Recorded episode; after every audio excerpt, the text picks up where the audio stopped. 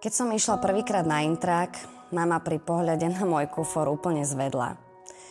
Nepovedala som jej nič, len som ju objala a slúbila, že budem chodiť každý víkend domov.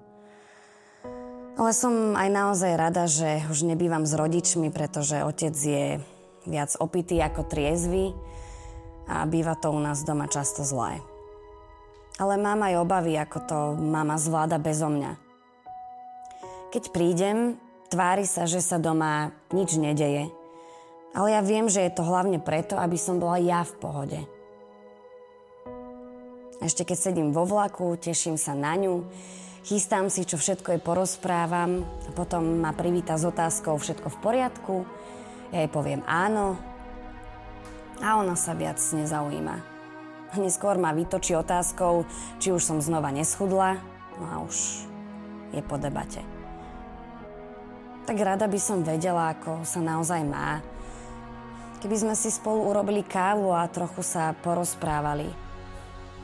Ale keď vidím tie jej starosti, tak z obavy, že jej ešte pridám, radšej o svojich emóciách a o svojom prežívaní nepoviem ani slovo. Pričom by som jej tak rada povedala, že som veľmi unavená, lebo moje spolubývajúce stále organizujú večierky a ja by som chcela niekedy aj naozaj spať. Že sa bojím, či tie všetky skúšky nie sú nad moje síly. Že som smutná, že nemôžem chodiť s kamarátkami po výpredajoch, pretože musím šetriť každé euro. A možno aj to, že sa asi páčim jednému chalanovi z vedľajšieho krúžku. Len neviem, či je na to zvedavá. A mňa zaujíma, či sa ona necíti osamelo, či nemá strach z otca a či si vie niekedy aj naozaj oddychnúť. Lenže doma je to len o robote. Stále niečo treba. Kosiť, zametať dvor, umývať okná. Už len čakám, kedy napadne sneh a my s mamou ho budeme musieť odhrňať. Strašne sa za to hnevám na otca, že nás dostal do tejto situácie.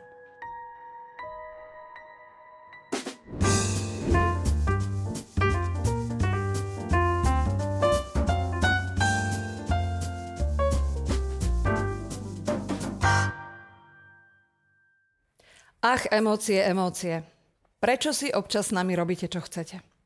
Tak, ako s dievčaťom v našom príbehu. Už len jej predstava toho, čo všetko sa u nich doma deje, v nej, ako ste mohli vidieť, vyvolalo rôzne emócie. Tie jej spôsobili určité fyziologické reakcie a ak by bola práve teraz doma, zrejme by aj expresívne konala. Že sú emócie v našich životoch veľmi potrebné a užitočné, sme si povedali aj v minulom dieli. To najsilnejšie na nich je, že nás nutkavo podnecujú niečo urobiť, alebo naopak neurobiť. Nie vždy je však naša prehnaná reakcia na náš život pre naše vzťahy užitočná. Ak sa nám naše emócie začnú úplne vymykať kontrole, naše konanie na základe ich sily nám môže spôsobiť nemalé problémy. Preto je tak dôležité svojim vnútorným emóciám porozumieť, načúvať im, chápať, čo sa mi práve deje a či moje následné správanie je v súlade s mojimi hodnotami. A hlavne, či mi pomáha pri budovaní takého života, aký chcem. Nech žijeme v akejkoľvek kultúre, na akomkoľvek kontinente, všetci cítime emócie rovnako. Tiež sa nám aj rovnako fyzicky prejavujú, najčastejšie na našom výraze tváre. Existuje 6 tzv. základných emócií, ktoré môžeme na nás, ľuďoch, práve z výrazu tváre identifikovať. Je to smútok, šťastie, strach, hnev, prekvapenie a znechutenie. Tieto by sme možno ako tak vedeli vymenovať viacerí. Zadefinovaných emócií je však oveľa viac. Sú ich stovky. Odborníci tiež hovoria, že existujú aj tzv. zložené emócie, ako je napríklad nenávisť. Tá je spojením strachu, hnevu a znechutenia. A nie je ju na niekom až tak jednoduché rozoznať. Nuž a niektoré zložené emócie, ako je napríklad žiarlivosť, nemusia mať žiadny sprievodný výraz našej tváre. Tak ako sa v tom všetkom vyznať? O emóciách často hovoríme ako o negatívnych alebo pozitívnych. Je to hlavne preto, lebo tie, o ktorých si myslíme, že sú negatívne, zlé, nám iba robia nepríjemné fyzické pocity. Necítime sa dobre, potíme sa, zrýchli sa nám tep, trasú sa kolena, chvejú sa pery, boli brúcho. Na druhej strane, tie zlé sú nám veľmi užitočné. Upozorňujú nás totiž na dôležité veci, pomáhajú pri našich rozhodnutiach. Keby sme sa nenahnevali, nedosiahneme spravodlivosť. Nápravu niečoho zlého. Keby neexistoval smútok, nevedeli by sme, na čom nám veľmi záleží. Neužitočnými sa stávajú vtedy, keď dovolím niektorej emócii, aby vo mne nekontrolovateľne pohltila všetko zvyšné, čo sa vo mne a okolo mňa deje. Vtedy sa totiž stane, že nie ja mám emócie, ale emócie majú mňa. A správam sa tak, že keď si na to na konci dňa spomeniem, iba si povzdychnem to, čo bolo. To, ako som sa správala. S pozitívnymi emóciami, s tými nám to ide ako si ľahšie. Radosť, láska, pokoj, nádej. Je nám s nimi dobre. Podvedome vyhľadávame situácie, kde ich môžeme naplno zažiť. Hovorí sa však, že na každú pozitívnu emóciu existujú až štyri negatívne. Nož a o tých negatívnych hovoríme častejšie. Častejšie sa nimi zaoberáme pričom to všetko záleží iba a len od môjho subjektívneho výkladu mnou prežitých udalostí. A je len a len na mne, na ktorý emočný oheň prikladám počas dňa polienka. Na ktoré udalosti a emócie z nich stále myslím. O ktorých stále hovorím. V čom sa neustále vrtam, ešte aj keď idem spať. Čo nie a nie opustiť. Pričom na tom, čo sa už stalo, nezmením ani jednu sekundu. A to, čo sa tak veľmi bojím, nemusí byť napokon až také hrozné. Môže to byť niekedy iba moje iracionálne presvedčenia, moje domýšľanie, jasnovidectvo. A čo si budeme hovoriť? My, ženy, sme v tomto často preborníčky. Nakúknime teraz opäť do vašich rodín a vypočujme si vaše odpovede na otázky o svete emócií. Problém komunikácií mám najmä vtedy, keď na mňa Lukáš hovorí nervóznym tónom, zvyšuje hlas a mňa to burcuje k výbušnosti a k trieskaniu dverami. Najviac mám problém zvládať uh, svoj hnev, keď niekde meškáme alebo keď e, nedodržiavame nejaké termíny. Keď ma Slavo na niečo upozorní, na nejaký môj nedostatok, ja sa vtedy cítim ohrozená a idem hneď do takého útoku, vrčím ako pes.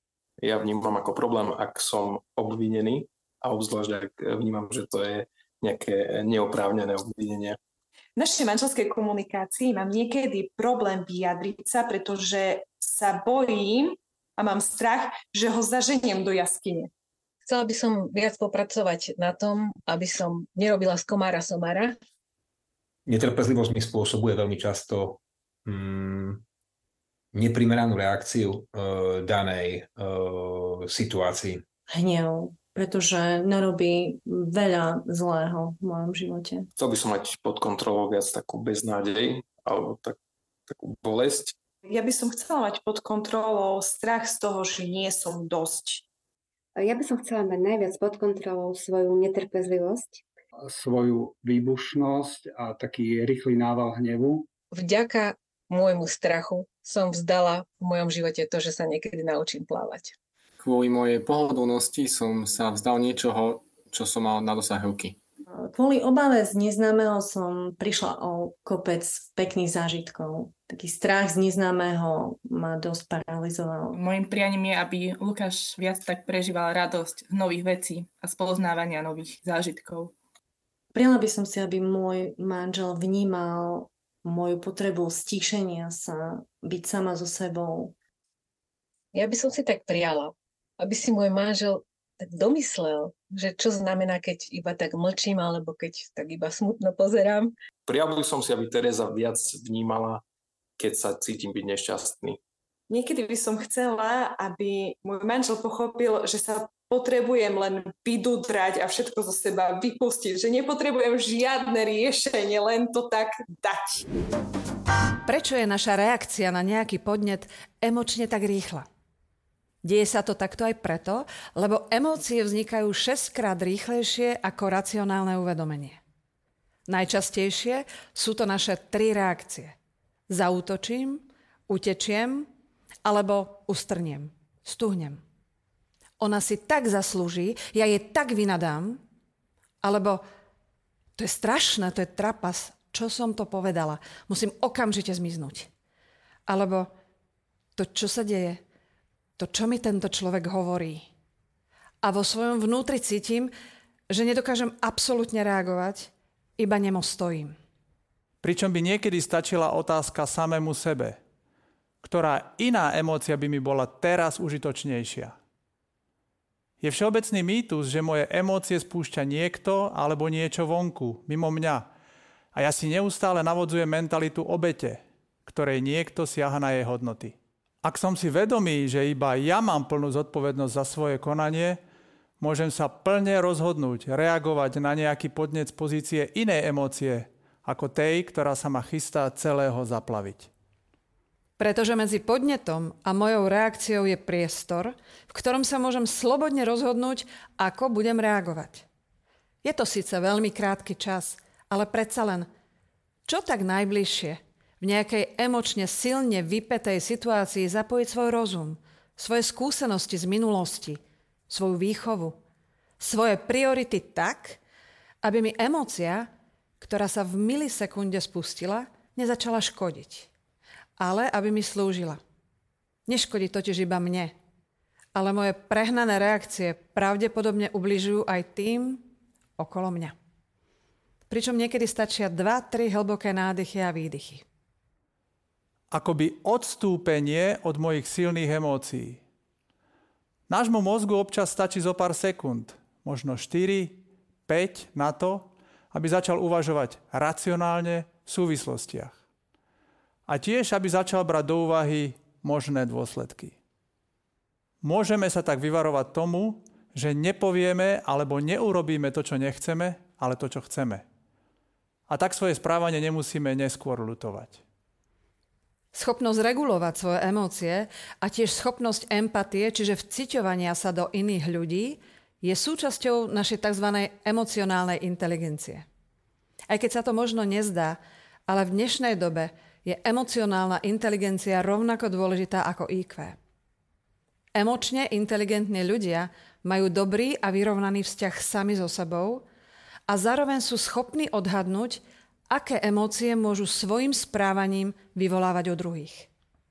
A preto, ak vás bude najbližšie niečo veľmi trápiť, napríklad ste mali s niekým konflikt a vnímate, že sa vám myšlienky na tú hádku stále vracajú Naviac sa potrebujete sústrediť na niečo úplne iné.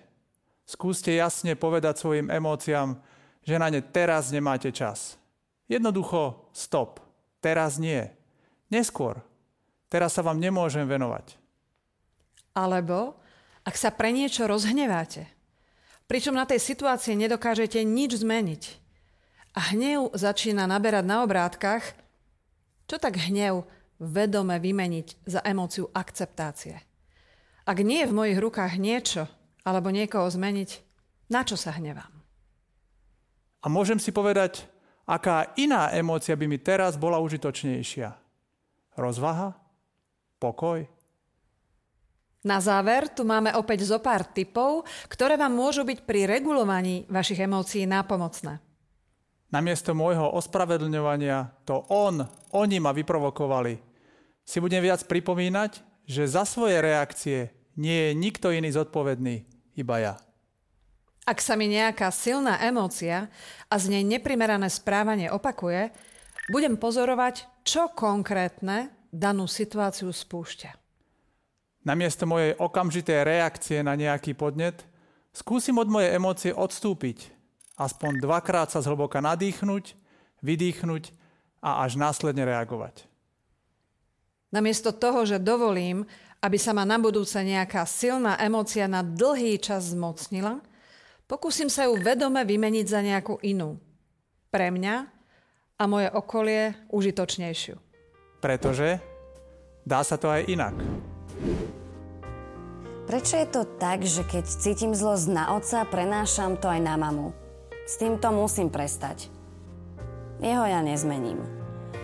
A pritom my dve sa vždy na seba tak veľmi tešíme.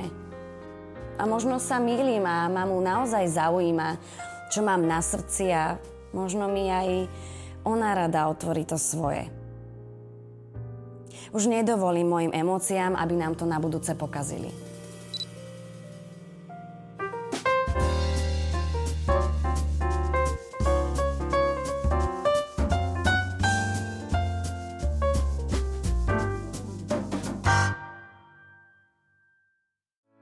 Vypočujte si aj ďalšie zaujímavé podcasty. TV Lux nájdete na deviatich samostatných kanáloch, kde na vás čakajú relácie s pápežom Františkom, kázne, modlitby, prednášky, biblické podcasty, rozhovory, inšpiratívne epizódy na pár minút, svedectvá či podcasty určené pre deti.